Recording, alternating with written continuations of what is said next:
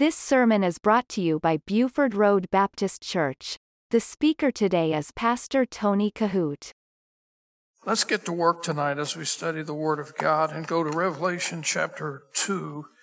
And uh, we're going to pick up tonight. I'm go- actually, my text verse is verse number 18, uh, actually 19, but I want to read verse number 18 to get into it. While you're turning and they're getting these scriptures ready to show on the screen, last Wednesday night was a most unusual Bible study. If you had an opportunity to go back and review it, if you were here, we spent a lot of time in Revelation 13. We took a big hop, skip, and jump uh, to mention some things that uh, were happening right before our very eyes. This book is so up to date, even though it goes all the way back to AD 96. And the things that John saw and wrote about are literally happening before our very eyes.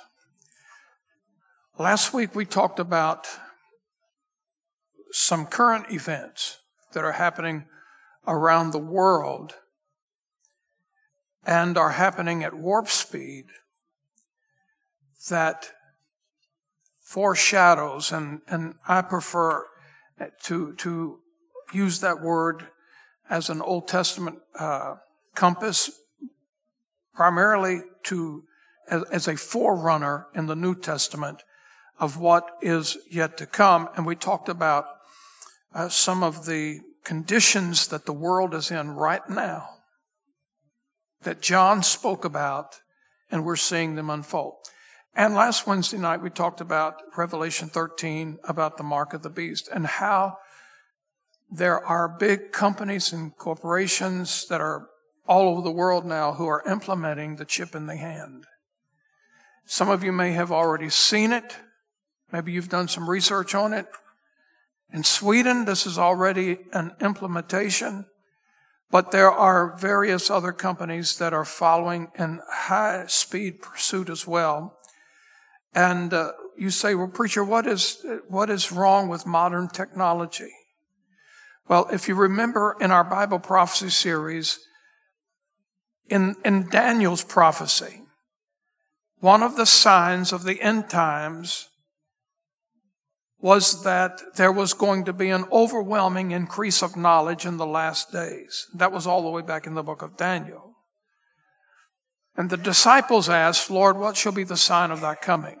We, we speak on Bible prophecy in January, and we, we give five, six, seven sermons uh, about uh, those particularities.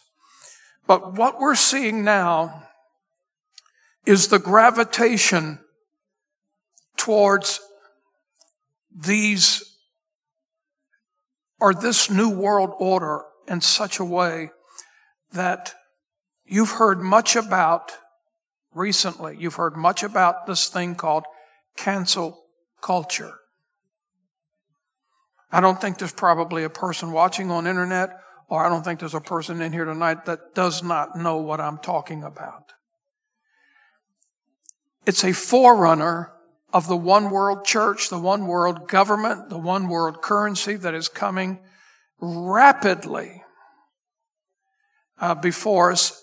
It's, it's now so mind boggling that it's even hard for me who is constantly staying on top of current events in the Word, uh, in Bible prophecy, uh, to bring you these things uh, as as quickly as they are developing. They are happening everywhere, every day, all over the earth. And so, I'm going to mention a couple of these things here because verse 19, uh, 20 takes us into uh, that mindset. Again, if you have a red letter edition of the Bible, these are the words that Jesus himself spoke, and he is speaking to John. And I want you to look at this beginning in verse number 18. In verse number 18, and unto the angel of the church in Thyatira, who we have just pulled out of the message to the church in Pergamos. Now we're into the message of the church of Thyatira. the word says, These things saith the Son of God. We know who the Son of God it is, the Lord Jesus, who hath his eyes like unto a flame of fire, and his feet are like fine brass. Now, that is in direct reference to, if you could get Revelation 1, 14 and 15 quickly on the screen, and let's revert back to that because verse number 18 uh, is, is, a, is a quotation basically of those passages. Look at this. His head and his hairs were like wool, and his white as snow, and his eyes were as a flame of fire, and his feet like unto fine brass, as if they burned in a furnace. You, know, when I read that verse in that passage of scripture, what, what comes to your mind? Do you remember what King Nebuchadnezzar said about the fiery furnace? He said, I, he said, we, didn't we throw three of them in there? But hey, he said, I see a fourth man in there and he resembles the Son of God. Well, believe me, the Lord Jesus walked in the furnace. Isn't that what the word says? As if they burned in a furnace. And his voice as the sound of many waters. So, verse number 18, uh, we can draw back reference to Revelation 1. Now, look at, I want you to see something special about these churches of Thyatira because it could have been, and I left off basically with this point prior to last week's study, started by a woman. And thank God for godly women. I, am motivated. I'm encouraged. I'm, I'm lifted in spirit when I see godly women wanting to serve the Lord and, and to uh, use their many gifts and talents uh, for uh, the kingdom. In Acts chapter 16, verse 14 and 15, uh, and fellas, you have to stay with me as we as we reflect just a little bit. But I want to launch into verse 19 by doing this. So Acts chapter 16, verse number 14 and 15. And we'll get that scripture on screen and look at it here. And a certain woman named Lydia, a seller of purple of the city of Thyatira, which worshiped God, heard us whose heart the Lord opened, that she attended unto the things which were spoken of Paul. And when she was baptized, and her household, sort of like the Philippian jailer there, that kind of thing going on, she besought us, saying, If you have judged me to be faithful to the Lord, and that doesn't mean with condemnation, it's talking about a if, if, if my service to the Lord has been so manifested in such a way uh, that it has been, in your observation, pleasing to the Lord, she said this, come into my house and abide there. And she constrained us. So Thyatira has some history, and it has a history with a beautiful woman whose name was Lydia, the seller of purple. Now, having said that in the introduction, look at verse 19. I know thy works and charity and service and faith and thy patience and thy works and the last to be more than the first. So in verse number 19, because Jesus is the one that's speaking, he is the one that took the time to compliment the great works that were going on in the church of Thyatira. He took some time, he was very observant, and he is leaving no stone unturned. He said, I know thy works. I know what you've been up to. I know what you've been doing.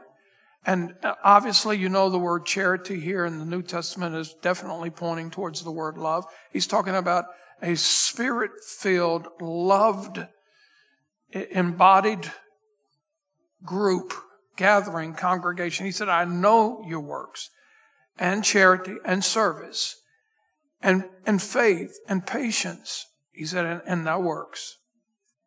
And the last to be more than the first. So think about this.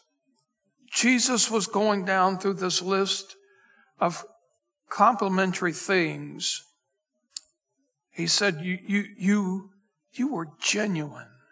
You were, you were right where I needed you to be. But then all of a sudden, in the midst of all of these things, and I love the way that Jesus does this, he doesn't start off in the means of, of rebuking, he, he takes time to, to compliment all of the godly virtues that they have.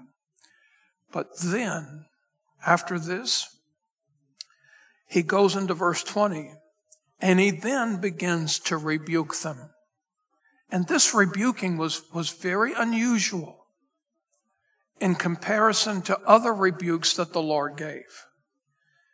Because he says this, notwithstanding, or in other words, Jesus was saying, okay, you've done all of these wonderful, wonderful things, and your motives have been pure, your objectives have been sincere.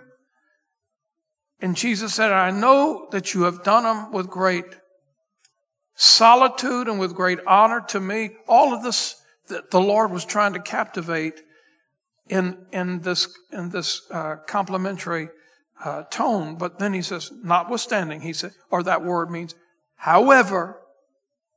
And then now the Lord begins to reel some things in. He said, I have a few things against thee.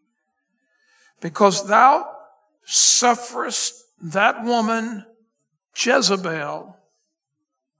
Now, obviously, this is not the identical Jezebel that we know the story of who was married to Ahab in the Old Testament.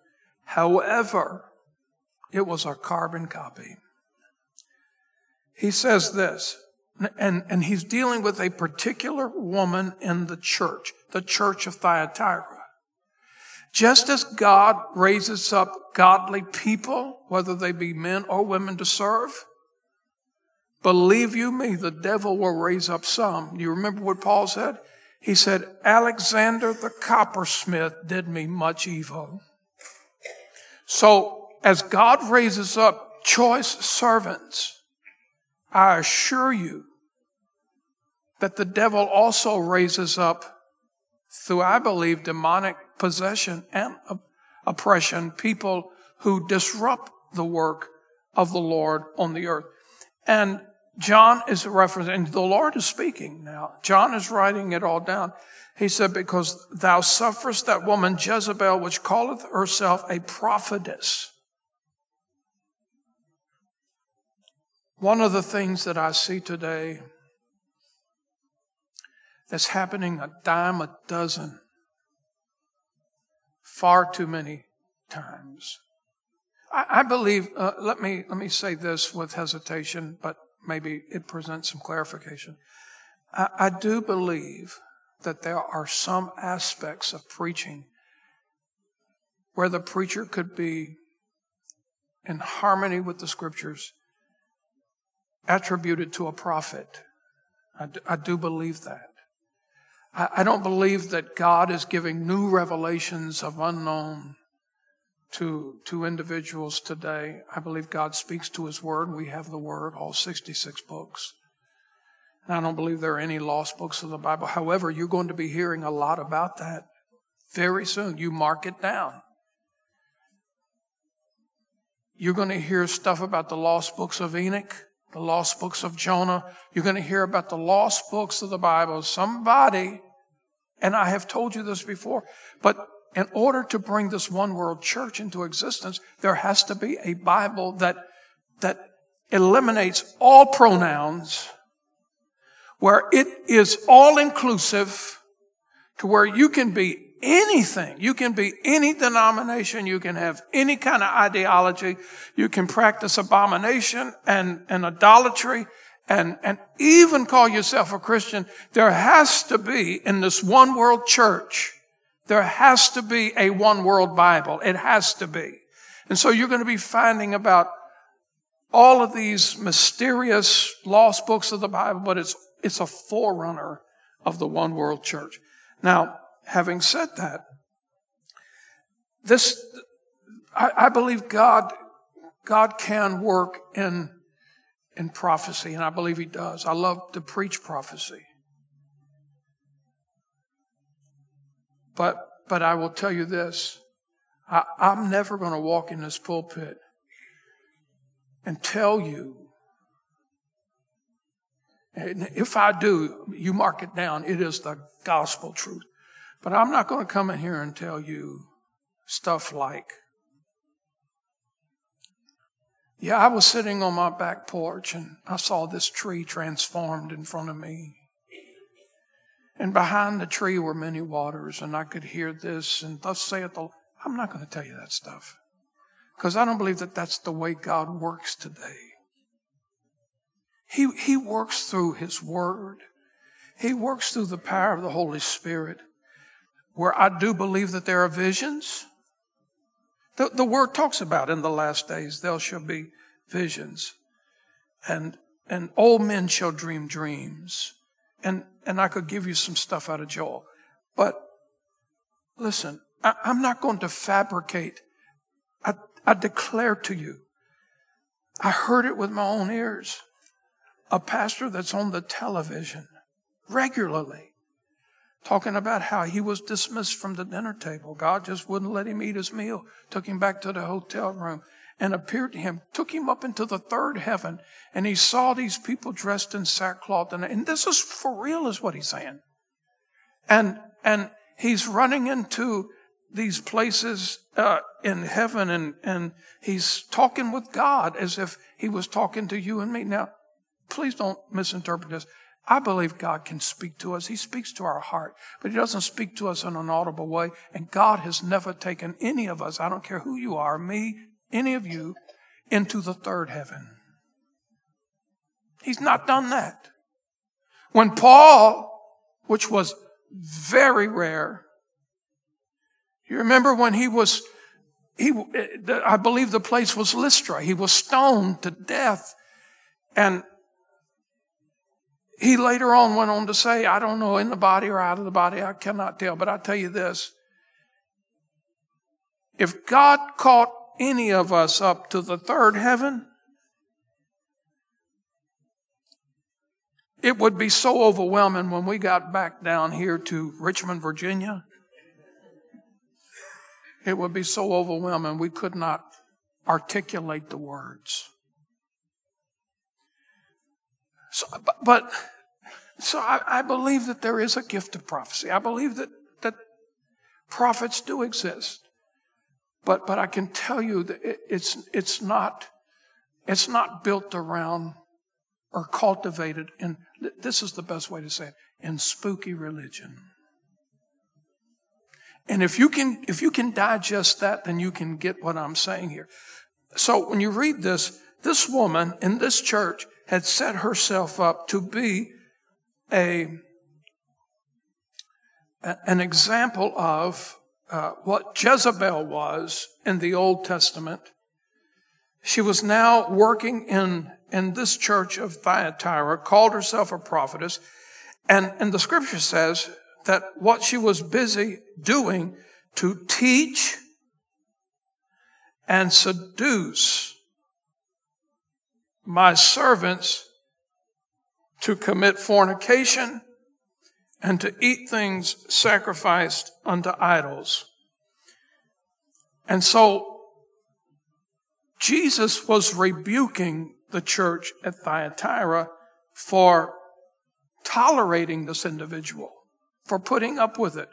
Now, in, in this passage, she is referenced and she is called Jezebel. And the Lord identifies her as a self-appointed prophetess. In other words, if she were living today, she would probably be the queen of woke. She would definitely be part of the new Green Deal. She would practice the mutilation of, of bodies young and old. She would participate in drag queen pageants.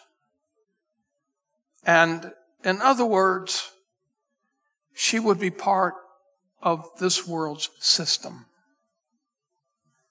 And she was functioning, by the way, the word in James chapter 4, verse number 4, I want to give you the scripture here. James 4 4. Ye adulterers and adulteresses, know ye not that the friendship of the world is enmity with God. I heard a lady say today, and she was being questioned by Senator Hawley, who, who is a magnificent individual. But he, he was questioning this lady, and she said, I believe that I identify as a Christian, as a follower of Jesus Christ, even though I do not identify with the following of Jesus like you do. I, this is what I need to remind the world if I could stand up to its microphone and say this. That this road of following Jesus, according to the scriptures, is straight and narrow. And the broad road, the word says, leads to destruction. And I don't care how you slice the pie. You cannot be a friend of the world. You cannot agree with what's happening in our world and the attack on society. And all of this is built around this thing about canceling culture. This, this one world movement is trying to get us away from the elements of right and wrong. But, here's another thing. This big thing about we, we don't use sir and ma'am anymore. Now you, you heard that old song we used to sing as kids, reading, writing, and arithmetic, talk to the tune of a hickory stick. If, if I didn't say yes, sir, to my dad,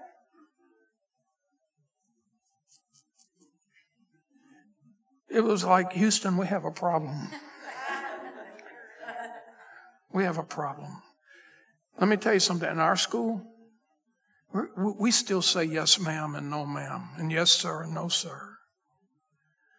But if you read this scripture right here, listen. Know ye not that the friendship of the world is enmity with God? Whosoever, it's the same whosoever believeth in him should not perish, but have everlasting life. Whosoever calleth upon the name of the Lord shall be saved. That whosoever is the same whosoever here. Whosoever therefore will be a friend of the world is the enemy of God. And so when, when you look at this here, this, this woman, she was on the bandwagon of, uh, of a representation of what we're seeing play out in three dimension every single day of our lives right now. She was on the bandwagon of worldliness. She was peddling false doctrines, and I got to stop here tonight, but let me say this false doctrine. This is why doctrine is so important overall, but why I have to make it a serious issue here in our church. In our church, Buford Road Baptist Church, doctrine is critical. We can never get away. We can never get away of the blood atonement, the virgin birth, the death, burial, and resurrection of Jesus Christ, the Genesis account of creation. These, these are non-negotiables. We cannot absolutely get away from those things. False doctrine is any idea that adds to or takes away from or contradicts or nullifies the doctrines that are given to us in this book. That's what false doctrine is. And this woman had set herself up in the church, peddling some false gospel, some, some at this point in time that it was given new age teaching that was leading many early Christians, new Christians astray. We got to stop here. Next week, Lord willing, we'll pick up with verse number 21. Because as Jesus, and this is the thought, as Jesus gives all of this complimentary um, affirmation of what these early believers in the church of Thyatira were doing, he also took time to point out their faults. But then this is what he does to wrap all of that up. He gave them all a chance and an opportunity to repent. Aren't you glad he still gives us a chance and opportunity to repent? Oh, amen. You listen to Pastor Tony Kohout. For more information, visit our website at BufordRoadBaptistChurch.com.